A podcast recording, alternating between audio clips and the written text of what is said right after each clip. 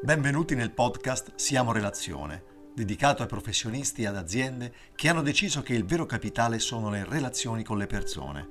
Io sono Paolo Barelli, coach, formatore, docente e consulente aziendale. Competere, competizione, competenza. Termini che nella cultura di oggi rimandano ad un significato legato alla vittoria dell'uno sull'altro, allo schiacciare l'avversario, avere la meglio, sopraffare, distruggere, annullare. Nel linguaggio aziendale siamo nello scenario del tutti contro tutti. Chi vince domina e gli altri soccombono. In questa logica è competitivo chi ha la meglio sugli altri. Ma è davvero sempre così? E soprattutto, è la cosa giusta? Chiediamo aiuto alla etimologia, che come spesso ripeto non è un mero vezzo culturale o una originale occasione per scoprire epoche, culture, usi e costumi, ma è un vero e proprio strumento di comprensione del mondo. E a proposito di competere, ecco che scopriamo che il termine ha un significato molto più complesso e affascinante. Il latino competere sta per chiedere, andare insieme, confluire verso lo stesso obiettivo. E così il termine competenza, stessa derivazione. La competenza ha a che vedere con qualcosa di mio, qualcosa che mi sono guadagnato studiando, appassionandomi, lavorando sodo. Non a caso una volta si chiamava anche spettanza ed equivaleva al compenso. Il filo che lega questi termini ci dice appunto che gareggiando verso un traguardo otteniamo ciò che ci spetta insieme al guadagno ci viene riconosciuta la capacità, appunto la competenza. Allora facciamo un po' di ordine.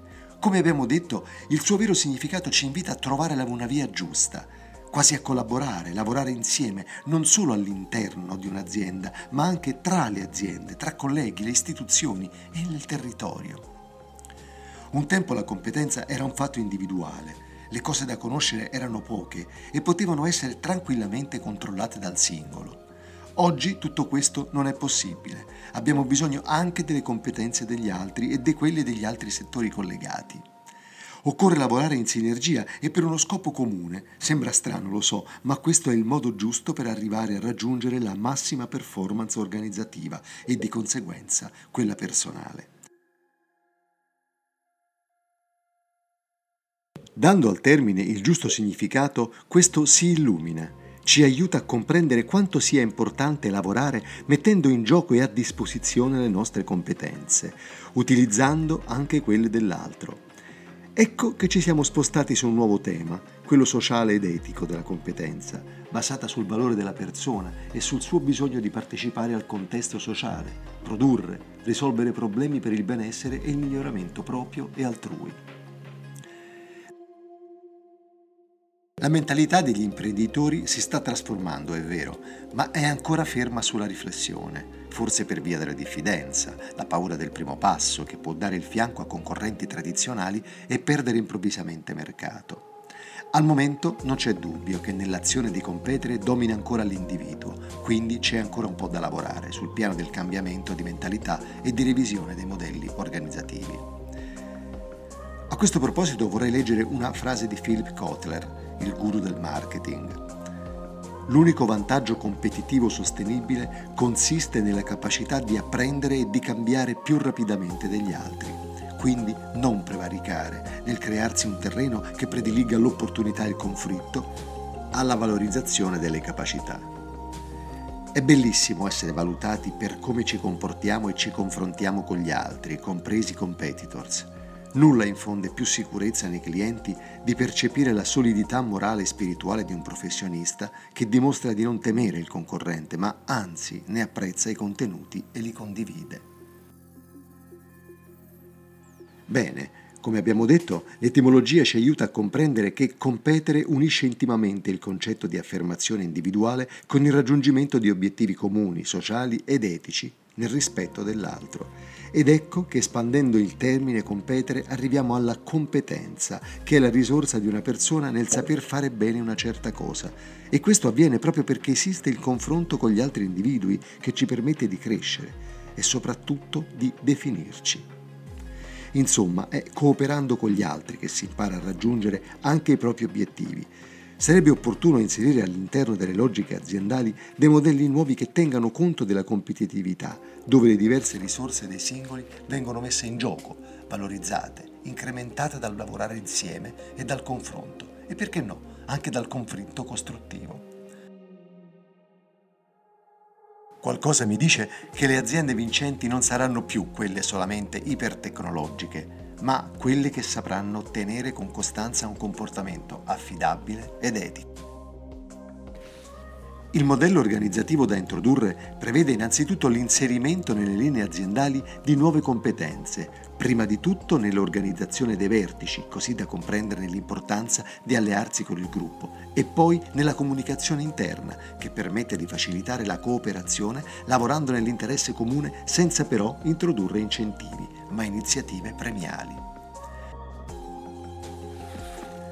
Cambiare prospettiva significa prima di tutto non concentrarsi sulla competizione diretta e quindi sullo scontro, ma offrire un livello di competenza maggiore al proprio mercato di riferimento, che avrà sicuramente un'idea migliore di voi e dei vostri servizi o prodotti. Non si deve vincere o perdere, ma si deve generare valore. La vera competizione è allora portare competenza all'interno della propria organizzazione, lavorando attentamente su elementi come il continuo aggiornamento sulle metodologie professionali e su quelle tecnologiche, percepire rapidamente cambiamenti interni ed esterni. La competenza si basa sulla formazione continua, sull'esperienza sul campo e sull'attenzione ai dettagli. Una struttura organizzativa di questo tipo sa ascoltare i bisogni, proponendo soluzioni su misura, sa gestire progetti nuovi ed idee, coordinando le risorse a disposizione attraverso una comunicazione efficace e puntuale. La competenza si dimostra anche nel riconoscere i propri limiti, chiedendo aiuto e collaborare. Si comincia a delineare questo nuovo significato, o meglio, questa nuova applicazione del competere non lotta con l'obiettivo di sopraffare, ma opportunità per distinguersi attraverso le proprie competenze. Proviamo a pensare di entrare in competizione e guardiamo insieme cosa potrebbe accadere.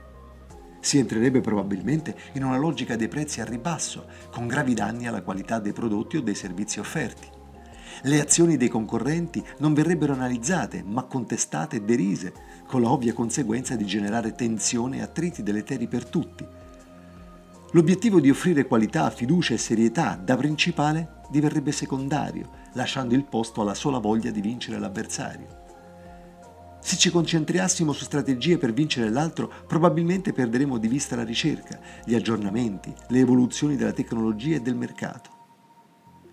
Vediamo ora cosa accadrebbe se invece portassimo competenze. La competenza e la professionalità non potrà che generare servizi e prodotti di alto livello. La condivisione e la integrazione fra le varie competenze porterà un clima organizzativo sereno e collaborativo. La formazione e la ricerca migliorerà la visione dell'organizzazione. Se le aziende inizieranno a muoversi portando competenze, migliorerà il livello generale di qualità a beneficio dei consumatori e degli utenti finali. Bene, possiamo concludere dicendo che la competizione non costituisce la faccia opposta della cooperazione, poiché queste possono intendersi come l'una il prolungamento dell'altra. E anche se nella competizione si deve raggiungere un obiettivo prevalendo sull'altro, si deve pensare che anche se a differenza della cooperazione l'obiettivo è personale e non condiviso, bisogna avere le giuste competenze per entrare in gioco. Bisogna conoscere le regole e rispettarle, non invadere lo spazio degli altri. La competizione aiuta ad acquisire regole sociali mentre emergono le proprie capacità e potenzialità.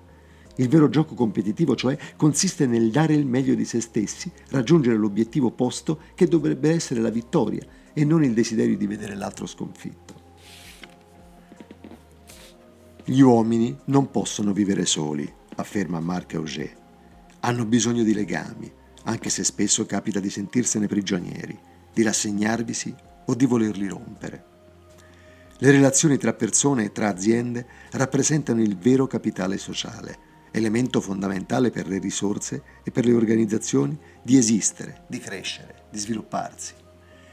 Generare integrazione e connessione, costruire e mantenere reti informali sono strumenti per ottenere soddisfazione e successo, ma attenzione, autenticità e sincerità alla base di ogni relazione, altrimenti è impossibile scoprire la vera efficacia e la grande opportunità che questa rappresenta.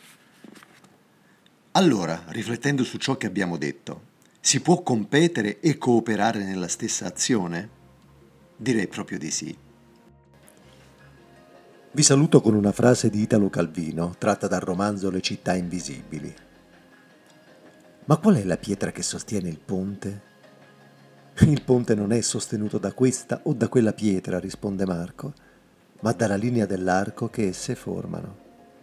Un mio sincero saluto e alla prossima riflessione.